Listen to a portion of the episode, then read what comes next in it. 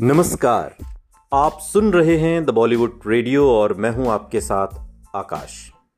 दोस्तों, आज के इस पॉडकास्ट में बात राजेश खन्ना और उनकी एक सुपरहिट फ़िल्म की।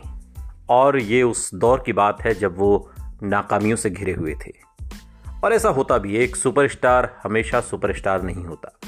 कई बार डाउनफॉल भी आता है, कई बार क्या हर बार डाउनफॉल भी आता है। कुछ लोग उठकर फिर खड़े होते हैं और कुछ लोग गिर जाते हैं, लेकिन राजेश खन्ना एक जिद्दी सुपरस्टार थे। वो जानते थे कि वो एक ना एक दिन कम ज़रूर करेंगे। और फिर राजा की वापसी का दौर शुरू हुआ। डायरी खाली है, जो डेट्स चाहिए लिख लो। ये राजेश खन्ना की आवाज़ थी। फ़ोन की दूसरी ओर वाली आवाज़ जानी पहचानी थी, लेकिन सावन कुमार को वो चेहरा याद करने में कुछ वक्त लग गया जिसकी ये आवाज़ थी। जब वो पहले पहले एक फ़िल्म के लिए राजेश खन्ना के पास गए थे, उसके बाद आठ साल बीत चुके थे। और अब तो सुपरस्टार की आवाज़ भी पहचानी नहीं जा रही थी। जब तक सावन कुमार कुछ जवाब देते, राजेश खन्ना हंसने लगे और बोले कि वो घर पर थे और उनकी फ़िल्म करने के लिए खाली भी। हिंदी फ़िल्म निर्माता के खास अंदाज में सावन कुमार ने उनसे कहा मैं आ जाता हूँ फिर। महफिल सजा देंगे। मीना कुमारी की आखिरी फ़िल्म गोमती के किनारे, जो साल 1972 का निर्देशन करने के लिए सबसे ज़्यादा मशहूर सावन कुमार ने साजन बिना सुहागन 1978 और साजन की सहेली जैसी महिला प्रधान फ़िल्में बनाकर नाम कमा लिया था और ये फ़िल्में अच्छा खासा कारोबार कर चुकी, कारोबार की नज़र से। और वो काफ़ी समय से राजेश खन्ना के साथ फ़िल्म सौतन बनाना चाह रहे थे और लगातार उनका पीछा कर रहे थे और राजेश खन्ना लगातार फ़िल्म को टालते जा रहे थे, तकरीबन पाँच साल से। कहानी का विषय सुनाने के पाँच मिनट बाद ही इस लेखक, निर्देशक का पाँच साल लंबा इंतज़ार ख़त्म हो गया। राजेश खन्ना खुशी से मान गए। सावन कुमार को राजेश खन्ना की मुस्कुराहट बात के दिनों में एक इंटरव्यू में साझा करते हुए उन्होंने कहा कि मुझे आज भी याद है। जब उन्होंने फ़िल्म के लिए हामी भरी, वो कहते हैं कि अजीब सी हँसी थी उनकी, खूबसूरत और जादू करने वाली। राजेश खन्ना ने सावंत कुमार से कहा कि वो जो भी मेहनताना सही समझते हैं, उन्हें दे सकते हैं। और तुरंत सौतन के हर एक पहलू से जुड़ गए। अदाकारों से लेकर पोशाकों तक और परवीन बॉबी और पद्मिनी कोल्हापुरे को मुख्य भूमिकाओं के लिए शामिल कर दिया गया था। और सावन कुमार पटकथा तैयार करने के लिए लेखक विजय कौल के साथ मिलकर काम करने लगे। सौतन, कृष्ण, रुक्मणी, राधा के त्रिकोण की एक नई व्याख्या थी और सावन कुमार को लगता था कि राजेश खन्ना को छोड़कर अन्य कोई अभिनेता टकराते जज्बातों को उस तरह से संभाल नहीं पाएगा जैसा वो चाहते थे। राजेंद्र कुमार, जिनके साथ साजन की सहेली बनाने के बाद से वो दोस्त हो गए थे उनके सुझाव पर सावन कुमार ने फ़िल्म को मॉरिशस की पृष्ठभूमि में बनाने का फैसला किया, जहाँ बहुत प्रवासी भारतीय थे। शूटिंग के लिए जगह ढूँढने के दौरान वो उस समय वहाँ के प्रधानमंत्री सीवो सागर राम गुलाम के घर भी चले गए और उस द्वीप में शूटिंग करने के लिए उनका आशीर्वाद मांगा। राम गुलाम, जिनका परिवार बिहार से आया था और प्यार से चाचा कहलाते थे और उन्होंने न सिर्फ़ हर तरह से मदद करने का वादा किया बल्कि निर्देशक को उनके 45 दिन के कार्यक्रम के लिए एक एडमिनिस्ट्रेटिव ऑफिसर भी दे दिया। कि कहीं कोई दिक्कत हो तो आप बता दीजिएगा। राजेश खन्ना के आ, करियर में सुनहरा दौर लाने वाली आराधना की तरह ही सौतन में भी फिल्माने से ठीक पहले पूरी तरह फेरबदल कर दिया गया। फिल्माना शुरू करने के पंद्रह दिन पहले ही परवीन बॉबी ने फ़िल्म छोड़ दी। परेशान सावन कुमार आशीर्वाद पहुँचे और राजेश खन्ना को ही सूचना दी। जिन्हें सावन कुमार के मुताबिक धोखे का अंदेशा हुआ।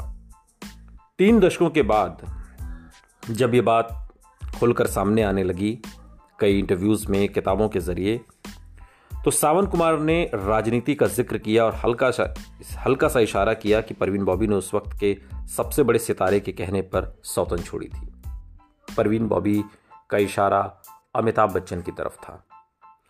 राजेश खन्ना ने जीनत अमान को फ़ोन करके उनको भूमिका की पेशकश की, लेकिन वो फ़िल्म के लिए लगातार डेढ़ महीना नहीं दे सकती थी। और तब सावन कुमार को मुख्य भूमिका के लिए टीना मुनीम का ख्याल आया। सावन कुमार कई बार टीना को एक नई तारिका के रूप में मिल चुके थे, क्योंकि उसकी बहन झरना उसी बिल्डिंग में रहती थी जिसमें वो रहते थे। उन्हें याद है कि टीना किस तरह हमेशा उनसे इस पर कहती थी कि उसे अपनी एक फ़िल्म में काम दें। और अब ज़रूरत पड़ने पर उन्हें यकीन हो गया कि टीना सौतन के लिए बिल्कुल सही रहेगी। राजेश खन्ना जैसे मुकम्मल अदाकार के लिए सौतन एक आदर्श फ़िल्म थी। फ़िल्म ने वो सारे भावनात्मक और नाटकीय बाँध निकाल दिए जो एक व्यावसायिक हिंदी फ़िल्मों में हो सकते थे। इसमें लिए गए कलाकारों ने इसे और भी आकर्षक बना दिया। कास्टिंग बहुत ज़बरदस्त थी। सौतन ऐसी फ़िल्म थी जिसमें राजेश खन्ना अपने को पूरी तरह खुलने दे सकते थे। और उन्होंने यही किया, पर्दे पर भी और पर्दे के पीछे भी। मॉरिशस पहुँचते ही वहाँ के प्रधानमंत्री के कार्यालय से लेकर सावन कुमार तक से राजाओं जैसा बर्ताव पाकर राजेश खन्ना ने फ़िल्म की शूटिंग के दौरान अपनी ज़िंदगी का बहुत बढ़िया वक्त गुजारा। बहुत अरसे बाद उन्हें एक ऐसी पटकथा मिली थी जिसमें वो अपने किरदार की भावनात्मक कश्मकश में पूरी तरह उतर सकते थे। लेकिन फ़िल्म को उनकी ज़िंदगी में मील का पत्थर बनाया असली और पर्दे पर की ज़िंदगी के आपसी टकराव ने। लोकेशन पर पति के साथ गई डिंपल ने राजेश खन्ना की टीना मुनीम के साथ बढ़ती नजदीकियों को सामने से देखा। सावन कुमार बाद के दिनों में एक इंटरव्यू में याद करते हुए कहते हैं कि सौतन के दौरान ही राजेश खन्ना और टीना मुनीम की नजदीकी एक पूर्ण विकसित प्रेम संबंध बन गई थी। राजेश खन्ना और डिम्पल के बीच बढ़ती दूरियाँ फ़िल्म जगत के किस्सों का हिस्सा थीं और कोई राज नहीं थी।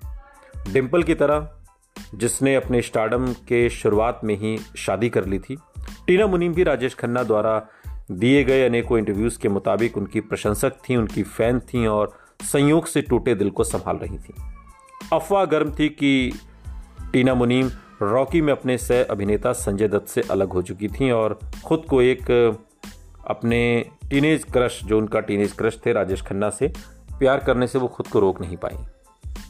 अब फिल्मी मैगजीन्स में सब छप रहा था।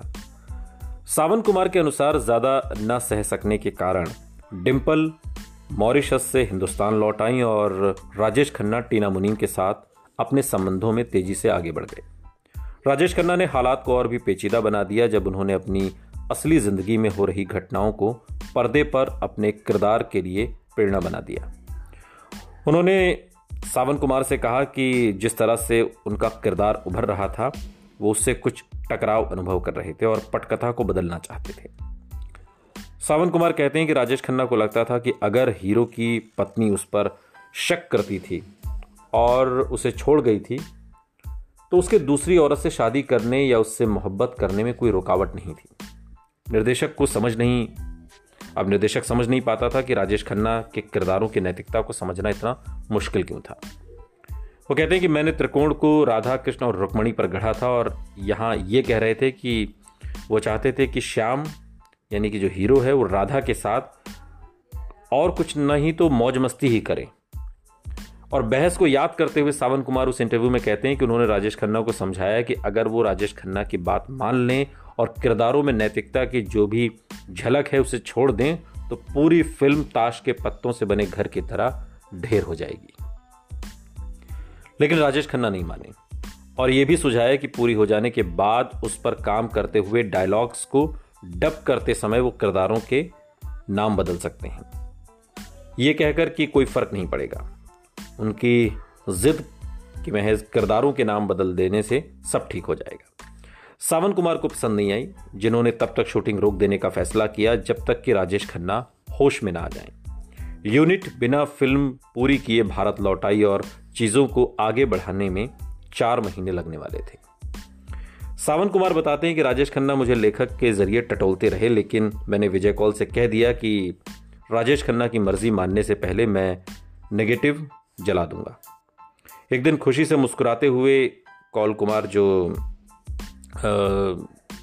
कॉल, जो इस फ़िल्म के राइटर थे, कॉल सावन कुमार के दफ्तर आए और उन्हें राजेश खन्ना को फ़ोन करने को कहा। परंतु उन्होंने इनकार कर दिया। कॉल ने नंबर मिलाया और रिसीवर सावन कुमार को थमा दिया और बेवजह ही राजेश खन्ना ने उन्हें चार महीनों से संपर्क न करने के लिए नाराज़गी ज़ाहिर की। राजेश खन्ना ऐसे बोले जैसे कुछ हुआ ही ना हो और निर्देशक से कहा कि वो एक जाम के लिए आएँगे, जिसके बाद वो सारे फ़र्क भुलाकर सौतन को दोबारा शुरू करेंगे। अब चाहे काका बिना किसी मांग के काम पर लौट आए थे, सौतन से जुड़ा ड्रामा खत्म नहीं हुआ था। फ़िल्म के प्रीमियर से चार दिन पहले उसमें काम करने वालों के लिए डिम्पल थिएटर में एक ट्रायल शो रखा गया। राजेश खन्ना ने शक्ति सामंता और रामानंद सागर को भी बुला लिया था। मध्यांतर में शक्ति सामंता और रामानंद सागर सीधे सावन कुमार के पास आए और सावन कुमार की बहुत तारीफ़ की। लेकिन जब फ़िल्म खत्म हुई तो दोनों अनुभवी चुपचाप उनके पास से निकल गए और थिएटर के बाहर बगीचे में राजेश खन्ना के साथ खड़े हो गए। सावन कुमार ने उन्हें तकरीबन आधे घंटे तक कुछ बातचीत करते देखा और दोनों निर्देशक बिना पीछे देखे चले गए और राजेश खन्ना ने सावन कुमार को बातचीत के लिए अपने बंगले आशीर्वाद में बुलाया। गाड़ी में सावन कुमार ने विजय कौल के आगे कबूल किया कि इस मुकाम पर राजेश खन्ना, शक्ति सामंत और रामानंद सागर के बीच बातचीत का सिर्फ़ एक ही मतलब हो सकता है, फ़िल्म में बदलाव। और वो दृढ़ थे कि वो हिलेंगे नहीं। जब वो राजेश खन्ना के घर पहुँचे तो उन्हें एक घंटे का इंतज़ार कराया गया। राजेश खन्ना नहाकर अपने मनपसंद लुंगी कुर्ता में बाहर आने से पहले सावन कुमार से कहते हैं और सावन कुमार उन दिनों को याद करते हुए इंटरव्यू में कहते हैं कि राजेश खन्ना हैरान से दिखे कि हमारे पास जाम नहीं थे और जल्दी से सबके लिए एक एक बनाया। राजेश खन्ना ने एक एक करके सबसे पूछा कि वो सौतन के बारे में क्या सोचते थे। सबसे पहले जवाब देने वाली थी डिम्पल की दर्द फ़िल्म के निर्देशक अम्बरीश सिंघल की पत्नी। और वो बोली, ज़बरदस्त। परंतु उसके पति में उस जैसा उत्साह नहीं था। पति पत्नी के बीच छोटी सी बहस हुई और आखिरकार सावन कुमार ने राजेश खन्ना से पूछा, क्या बात थी? राजेश खन्ना ने बताया कि एक समस्या थी और इसलिए वो सबकी राय ले रहे थे। सावन कुमार के लिए बहुत हो गया और उन्होंने राजेश खन्ना से गलती बताने को कहा। राजेश खन्ना ने कहा कि गलती तक तो ठीक होता, मगर उनसे एक बहुत बड़ी भूल हो गई थी। राजेश खन्ना ने साफ़ लफ्जों में कहा कि क्लाइमैक्स में वो निरे बेवकूफ़ दिखाई दे रहे थे, जबकि दोनों औरतें सबका दिल जीत रही थी। उन्होंने ये भी जोड़ा कि वो सुपरस्टार थे, और अगर वो फ़िल्म के अंत में कुछ कर ही नहीं रहे थे तो हीरो एक ज़ीरो लग रहा था और वो उन्हें मंजूर नहीं था। सावन कुमार ने सीधे राजेश खन्ना की आँखों में देखा और कहा कि यही अंत तय हुआ था। और उन्हें सुनाया गया था और उन्हें याद कराया कि खुद राजेश खन्ना ने इस शानदार अंजाम के लिए उनकी तारीफ़ की थी। उन्होंने ये भी कहा कि हालाँकि वो शक्ति सामंता और रामानंद सागर दोनों की इज़्ज़त करते थे, वो उनके इस नज़रिए से सहमत नहीं थे कि सौतन का दूसरा हिस्सा राजेश खन्ना को अच्छी तरह पेश नहीं किया गया, जैसे कुदरत के निर्माण के वक्त हुआ था। राजेश खन्ना ने निर्देशक को क्लाइमैक्स दोबारा फिल्माने पर मजबूर करने की पूरी कोशिश की थी, लेकिन सावन कुमार ने हथियार नहीं डाले। सावन कुमार एक इंटरव्यू में याद करते हुए कहते हैं कि मैंने उनसे व्यावहारिक होने को कहा। प्रिंट बॉन्ड दिए गए हैं और तीन दिन में प्रीमियर है, इसलिए कोई कुछ नहीं बदल रहा। तब राजेश खन्ना ने प्रीमियर पर न आने की धमकी दी और सावन कुमार ने जवाब दिया कि यह फैसला राजेश खन्ना को करना था और चल दिए। राजेश खन्ना की झक्की मांगे शायद ये दिखा रही थी कि उन्हें फ़िक्र थी कि अगर सौतन नाकामयाब रही तो ज़्यादा दोष उन पर आएगा। क्योंकि दोनों नायिकाएँ इतनी बड़ी नहीं थीं कि लोगों को खींच पाएँ। साथ ही हो सकता है कि शायद उन्हें ये फ़िक्र रही हो कि अगर फ़िल्म नाकामयाब हो जाएगी तो ठीक है, लेकिन अगर कामयाब हो गई तो उनका योगदान अनदेखा कर दिया जाएगा, क्योंकि नायिकाओं के किरदार इतने अहम थे। नायक को ज़्यादा अहमियत देने के लिए राजेश खन्ना को ज़ोर लगाना था। उनकी फ़िल्म की कामयाबी से ज़्यादा फ़ायदा उठाने की ख्वाहिश हो सकती है। इस फ़िल्म में उन्हें काफ़ी विश्वास था। अगले तीन दिन तक राजेश खन्ना अपने आप में बंद हो गए और सावन कुमार से संपर्क नहीं किया। सावन कुमार ने भी विजय कौल से कह दिया कि जो कि कौल राजेश खन्ना के बहुत करीबी होने के बावजूद भी उनकी बातों में तर्क नहीं देख पा रहे थे, कि वो राजेश खन्ना के अहम को सहलाने के लिए तैयार नहीं थे। राजेश खन्ना की वजह से टीना मुनीम ने दिल्ली में प्रीमियर के लिए जाना रद्द कर दिया और प्रेम चोपड़ा भी पीछे हट गए। और ये कह दिया कि अगर हीरो ही मौजूद नहीं होगा तो जाना बेकार था। जिस दिन दिल्ली जाना था, उससे एक दिन पहले राजेश खन्ना ने विजय कौल को दूत बनाकर भेजा और सावन कुमार को जानकारी दी कि प्रीमियर के लिए पहुँचेंगे। प्रीमियर वाले दिन राजेश खन्ना और उनके आदमियों ने होटल के कमरे से ही देश भर के वितरकों से सौतन के बारे में पहला फीडबैक मालूम करने को कहा। और जैसे ही पता लगा कि एक हफ़्ते की अग्रिम बुकिंग हो चुकी थी, उनका मूड बदल गया। और जब आखिरकार पूरा दल तीन बजे के शो के लिए शीला थिएटर पहुँचा तो उन्होंने वो देखा जिससे, जिसने उनके सारे शक दूर कर दिए। मैटेनी शो खत्म हो चुका था और जब दर्शकों को अगले शो के लिए आने, राजेश खन्ना के आने की खबर मिली तो भीड़ ने उस कार को घेर लिया जिसमें राजेश खन्ना आए थे। एक बार फिर राजेश खन्ना को लगा कि वो बीते दिन लौट आए हैं। वो उन्माद जो उनकी हर फ़िल्म पर हुआ करता था, तकरीबन दस साल से बंद हो चुका था। और अब उसी का एक टुकड़ा वापस आ गया था।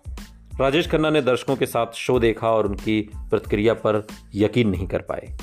सावन कुमार के पास गए और साहिर का एक शेर कहा, ले देकर फकत एक नज़र ही तो है हमारे पास। क्यों देखें ज़िंदगी को किसी और की नज़र से? सौतन टिकट खिड़की पर बहुत चली। उसमें पुरानी क्लासिक राजेश खन्ना फ़िल्मों की सारी खूबियाँ थीं, भारी ड्रामा, रिकॉर्ड तोड़ संगीत लता किशोर के चुलबुले दो गाने, शायद मेरी शादी का ख्याल दिल में आया है और दिल छू लेने वाला ज़िंदगी प्यार का गीत है, जैसे नगमों वाले गीत। फ़िल्म की सफलता ने सिद्ध कर दिया कि राजेश खन्ना अभी भी अच्छा काम कर सकते थे। हालाँकि तीस साल पीछे मुड़कर देखने पर सौतन के कुछ हिस्से बेहद बनावटी लग सकते हैं। वो पुरानी पढ़ने पर सही लगती है और उसका ढांचा उसी तरह बनाए जाने की मांग करता है, जैसे वो बनाई गई थी। फ़िल्म बेढब न लगने का कारण, एक कारण है राजेश खन्ना का अपने किरदारों को नज़ाकत से निभाना। राजेश खन्ना ने पूरे करियर में जो भूमिकाएँ की, वो असली ज़िंदगी से ली गई थी, और फिर भी उन्होंने अपनी अदाकारी में कहीं उनसे एक अलगाव रखा। ये अलगाव एक खूबी है जिसका श्रेय उन अभिनेताओं को दिया जाता है जिनकी तकदीर में सितारा बनना लिखा होता है। जैसे राज और आराधना में राजेश खन्ना या उस स्टार्डम को जो आमतौर पर भीतर के अभिनेता को खो देता है, जैसे बंडलबाज। जिसमें उनकी और उनके किरदार की जज्बाती पूरी साफ़ देखी जा सकती है। विडंबना है कि जब जब उन्होंने एक बाहरी आदमी की भूमिका की, जैसे आनंद, बावर्ची और दुश्मन में तो वो ज़्यादा करीब नज़र आए। सौतन में राजेश खन्ना, टीना मुनीम की केमिस्ट्री को नकारा नहीं जा सकता, लेकिन नायक के नायिका से अलगाव को भी नहीं नकारा जा सकता और ये पूरी फ़िल्म में बरकरार है। सौतन की कामयाबी की हद पर फ़िल्म जगत हैरान था, लेकिन राजेश खन्ना अभी चुके नहीं थे। उनके लिए एक और हैरान कर देने वाली कामयाबी अगले ही मोड़ पर खड़ी थी और ये भी बेहद अप्रत्याशित ढंग से आई और राजेश खन्ना इसमें भी छा गए। सुनते रहिए द बॉलीवुड रेडियो, सुनता है सारा इंडिया।